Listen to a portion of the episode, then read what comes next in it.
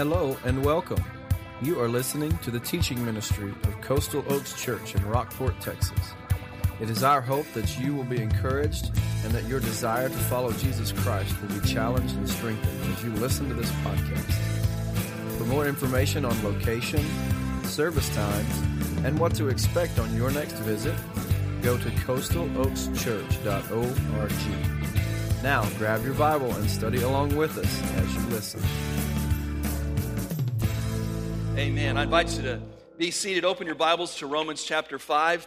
I'll just say before we get into this passage that I've struggled for the last couple of weeks whether or not to preach my traditional Mother's Day sermon or to stay in the book of Romans. And as I got into this passage, I was very tempted often to say I'd rather preach about moms than to deal with this text. But God would not let me leave this. So here we are in Romans chapter 5. We've looked at the truth of justification. We remember we said last week justification or being made right with God makes a difference in not only where we spend eternity, but how we live right now. We said that we have this assurance of a, of a hope that's a, a firm confidence of an eternity with Christ. It's grounded in God's unfailing love for us. The Bible said God demonstrated, God proved his love for us, and that while we were still sinners, Christ died for us. So that hope that we have in being right with God is based on the finished work of Christ on the cross. So if you would follow along as I read aloud, beginning in verse 12 of Romans 5. Therefore, just as sin entered the world through one man, and death through sin, in this way death spread to all men because all sinned. In fact, sin was in the world before the law, but sin is not charged to a person's account when there is no law. Nevertheless, Death reigned from Adam to Moses, even over those who did not sin in the likeness of Adam's transgression. He, referring to Adam, is the prototype of the coming one, referring to Christ. And that's the heart of this passage. But the gift is not like the trespass. For if by one man's trespass the many died, how much more have the grace of God and the gift overflowed to the many by the grace of the one man, Jesus Christ? And the gift is not like the one man's sin, because from one sin came judgment, resulting in condemnation, but from many trespasses came the gift, resulting in justification. Since by one man's trespass death reigned through that one man, how much more will those who receive the overflow of grace and the gift of righteousness reign in the life through the one man, Jesus Christ? So then, as through one trespass there is condemnation for everyone, so also through one, one righteous act, there is life giving justification for everyone. For just as through one man's disobedience the many were made sinners, so also through one man's obedience the many will be made righteous. The law came along to multiply the trespass, but where sin multiplied, grace multiplied even more. So that just as sin reigned in death, so also grace will reign through righteousness resulting in eternal life through Jesus Christ our Lord. Paul is answering the question here how is it that all men are guilty? So he goes back to Adam, the first man. Let me just read a couple of things that have been said about this passage. One, Everett Harrison, commentator, said that the difficult portion of this epistle right here is packed with close reasoning and theological terminology, and it stands at the very heart of the development of Paul's thought. Others have said this is the most difficult passage, one of the most debated passages in the whole Bible. Some have said definitely in the book of Romans, verse 12 is one that's been debated for, for centuries. So, what joy to be able to try to unpack that for you today. Here's the main idea. Don't miss this, all right? Because I, I, I'll be honest with you. Some of this I haven't been able to say to, to nail it down. That's exactly what he's saying. I'll give you what I believe God is saying. But here's the main idea sin and death came from Adam, the first man. Righteousness and life come through Christ, the second Adam. So, what we have is this contrast, and we'll get to that in a minute, of Adam and Christ. So, what's been said about this passage? Number one, what's been said about this passage, especially verse 12? Volumes, books have been written about verse 12. Some teach that sin is passed from generation to generation biologically.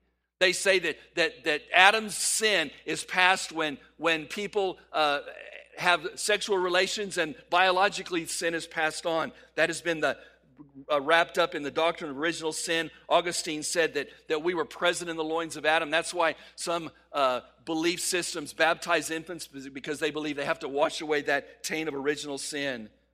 It even led to the, the deification of Mary, making her perpetual virginity, all of that. That's a distortion of this passage. Letter B, some teach that Adam represented the human race as the head.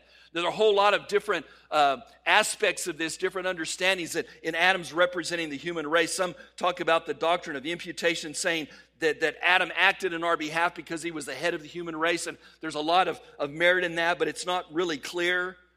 Uh, it doesn't make sense to us in our in our mindset that one person could do something that could that could affect all of us. But I I just go back to the truth that that what God is saying is is this one first man sinned, and the results the the the consequences of that sin have affected all of us. That's my understanding of that. So there's a little for me some merit in that representation.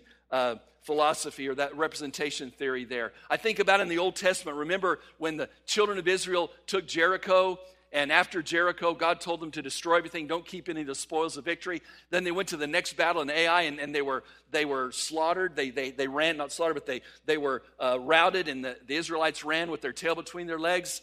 And, and they found out that one man in the whole hundreds of thousands of Israelites had sinned. Achan had taken some of the spoils of victory for himself. And here's what God said in Joshua. He said about that, he said, Israel has sinned. Now, one man's sin affected a whole nation.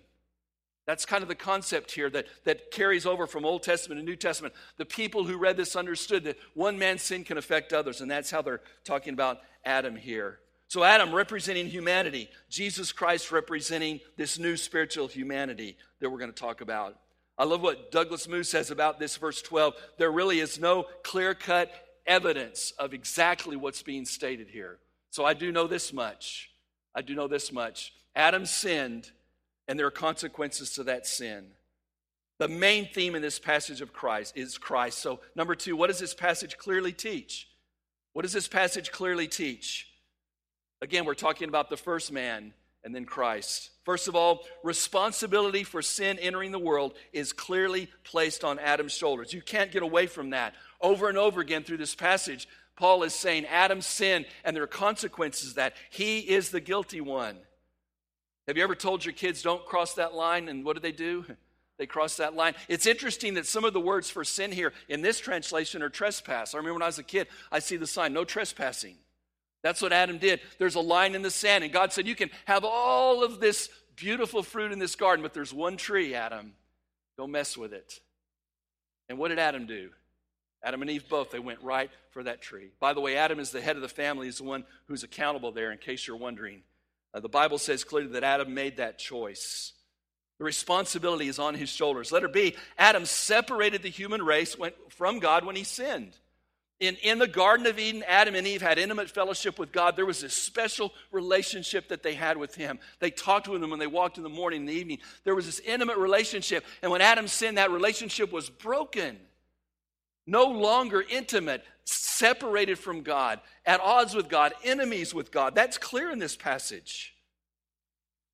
Uh, if you read the account in Genesis 3, we don't have time to do that. But remember, after Adam sinned, He's, he's, he's basically hiding out, and God says, Adam, where are you? Remember that? And God hadn't lost Adam. God wanted Adam to know that he had distanced himself from him by his sin. God is saying, Adam, I want you to know where you are. You are separated from me. And we are separated from God because of what Adam did. The human race, no longer what God intended us to be. Really, some scholars have said subhuman because we were created to be in the image of God and in his likeness and fellowship with him, and then through sin, we have fallen from that. It's called the fall in Genesis chapter 3. Someone said there are two indisputable, undeniable facts in this passage sin is universal, and death is universal. That's clear. It's clear. Do you ever have a, a relationship with someone that things were going good, and then suddenly something wasn't right? That happens to me all the time. Are you surprised? And, and often I will go to that, to that person and say, I feel like there's distance between us. Has something happened that I'm, I'm missing, or maybe I know what it is? I feel like there's distance. Can we, can, we, can we get back together? Can we get rid of whatever that is? That's what happened when Adam sinned. God says, There's something between us. It's called sin. Let her see another clear teaching. Somehow Adam's descendants, ever since, Those of us who've lived uh, since then and those who are Adam's initial children, ever since then, we know this, we have inherited an environment in which sin is easy. An environment in which sin is easy. This world we live in, you know, sometimes we call it a fallen world. Have you heard us talk about that? Because in Genesis chapter 3, the Bible says that was the fall. When we quit being what God intended us to be. We live in a fallen world. And we live in this environment where it's easy to sin. When I was growing up, my next door neighbor, right there, right next door to us, hung out at his house a lot. His parents had this philosophy as long as you're in our house, you can do anything you want. And he, when he went in his bedroom and locked that door, he could do anything he want, anything he wanted. Parties went on in there, drugs went on in there, everything, and, and they were okay with that. And I visited him a lot because he was my next door neighbor. We even, they would even hang out his bedroom window. And the neighborhood guys would come hang out because it was cool to be there. And I found out this from my next door neighbor. When I was at his house, it was very easy for me to fall. It was very easy for me to, to succumb to the sins that were there. Why? Because it was an environment that made it easy to do that. That's just a microcosm. That's just a picture of the world we live in. Folks, have you found that out? It's tough to stay faithful because of this environment we live in. Secondly, we've inherited a nature that's inclined towards sin. A nature that's inclined towards sin. It's called the, the sin nature. I really and truly haven't ever met anyone. Well, I did. I met one girl who has denied that they've sinned. Little girl at a vacation Bible school in Crystal City shared the gospel with a group of kids. And, and one of the first things I ask children is, Do you know what sin is? Because they need to understand that. We'll get to that in a minute. And she said, Yes. And so I said, Have you ever sinned? And she thought for a minute. She said, No, but my sister has. She's the exception. I believe she knew, but she wasn't willing to fess up. We have this tendency to sin. I love what Ray Stedman says about this. I need go no farther than my own heart to know that there's this tendency to sin. That's clear in this passage. What's the practical outcome of that nature? Number three. Quickly, these three things, and then I'll get to the heart of the passage. We enter the world acting selfishly and sinfully. We are born into a world that is fallen, and very quickly we demonstrate that. Have you ever been around a baby or a toddler who is selfish? who it says it's all about them? Nobody has to teach a two year old how to disobey. I'd say 18 months, 12 months. Goodness. Listen to this. This Ray Stedman shares this. This is a, this is a report from the Minnesota Crime Commission. This is crazy. Every baby starts life as a little savage. He is completely selfish and self centered. He wants what he wants when he wants it. He wants his mother's attention, his playmates' toys, his uncle's watch. Deny him what he wants, and he seethes with rage and aggression, which would be murderous if he were not so helpless. He is dirty. He has no morals, no knowledge, no skills. This means that all children, not just certain children, are born delinquent. If permitted to continue in the self centered world of his infancy, given free rein to his impulsive actions to satisfy his wants, every child would grow up to be a criminal.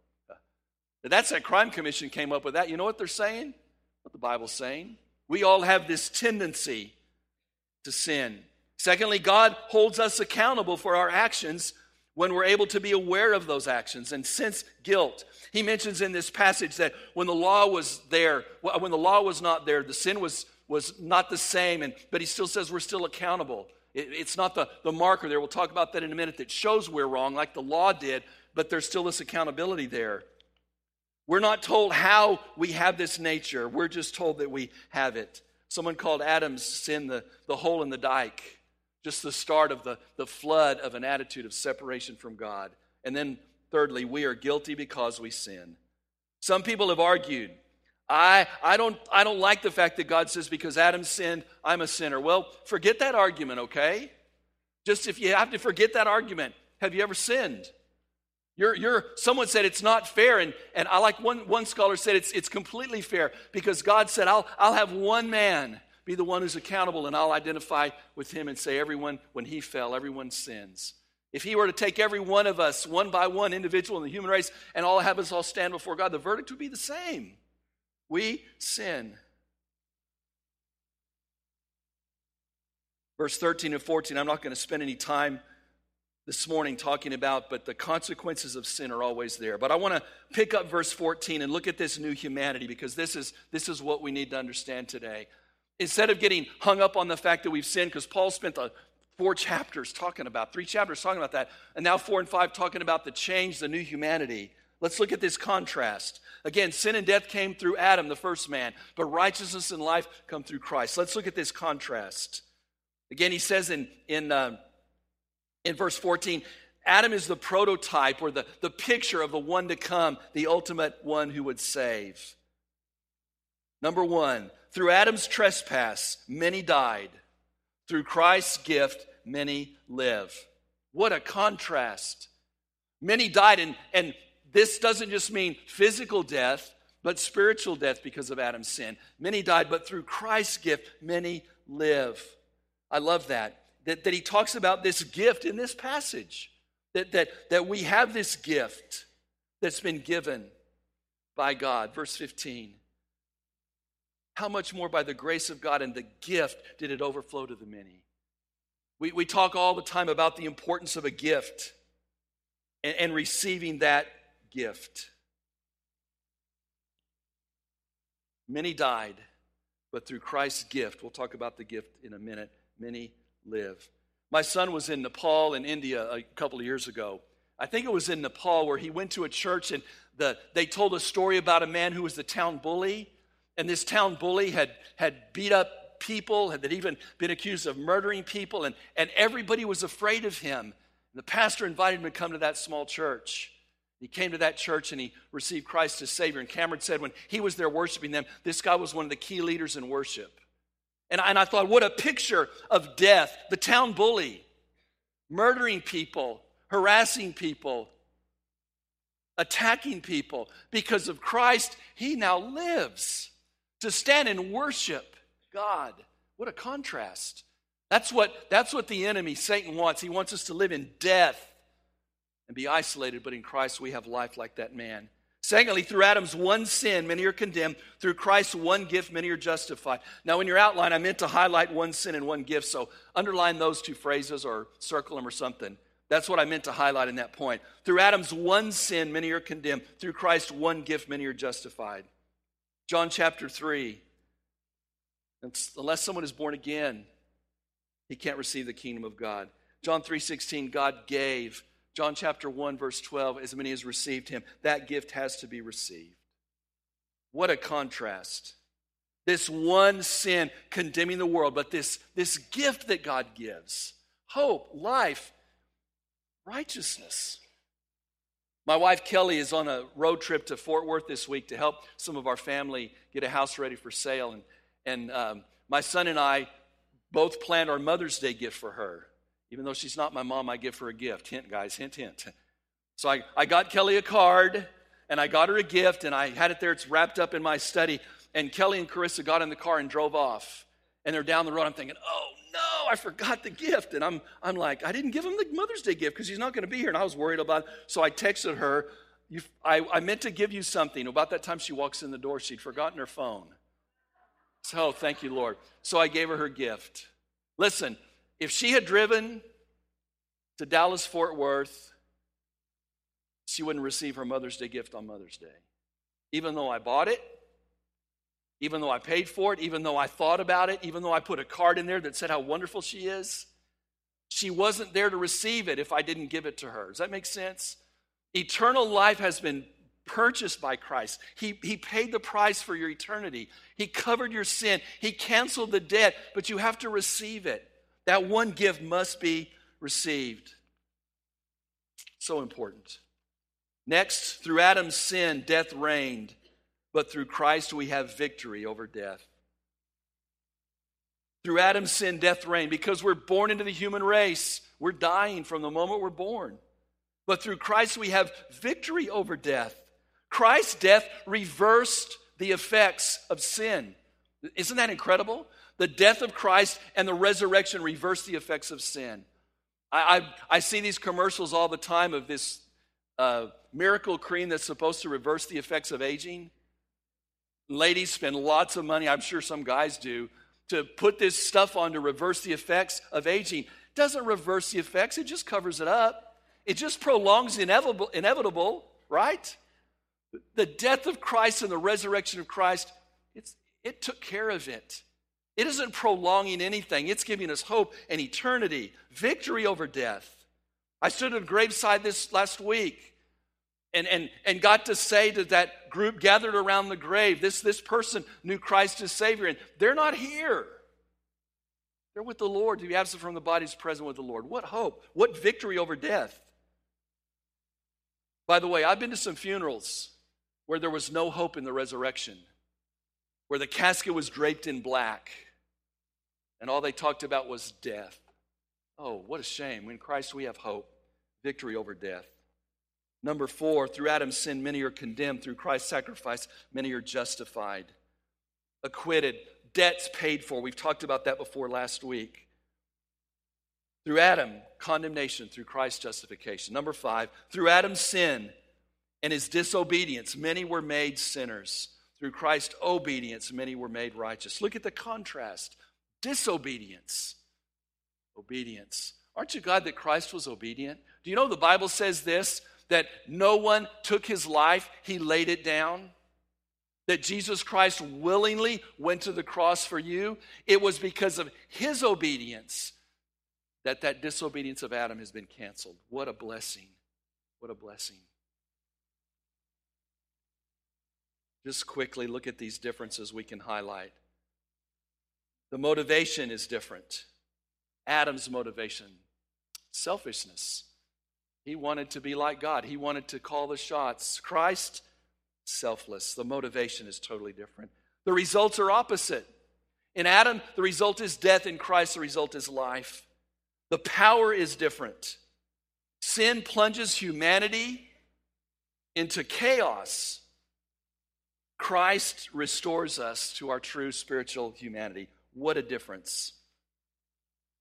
Tim Keller said at the cross, we see that the most that sin can do, it cannot thwart God's salvation. And I said another way, as bad as it gets, as bad, as disobedient, as running from God as you can get, nothing can undo the power of God through the cross of Christ. Nothing.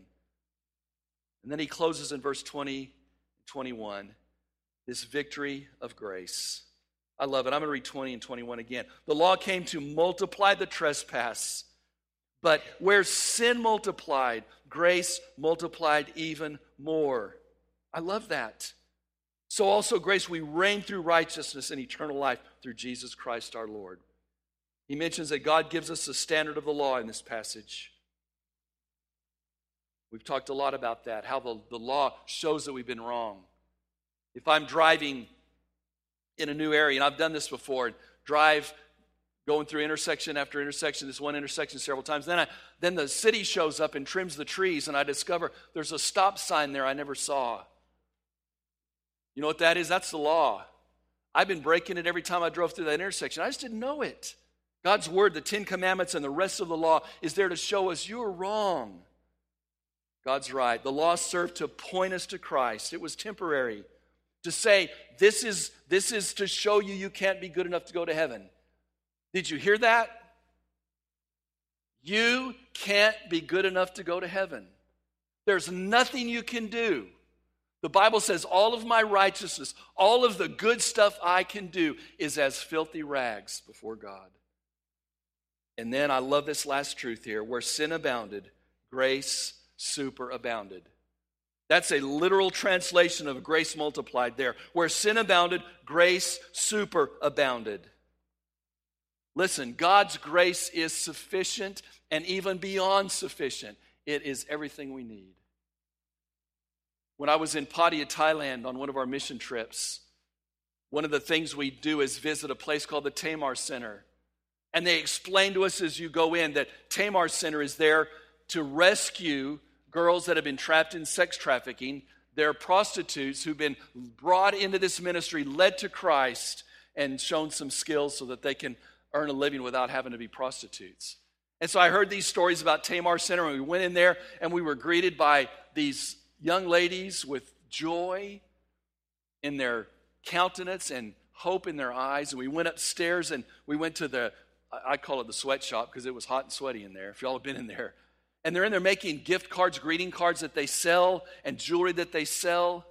And every one of those ladies in that room were prostitutes who had met Jesus Christ.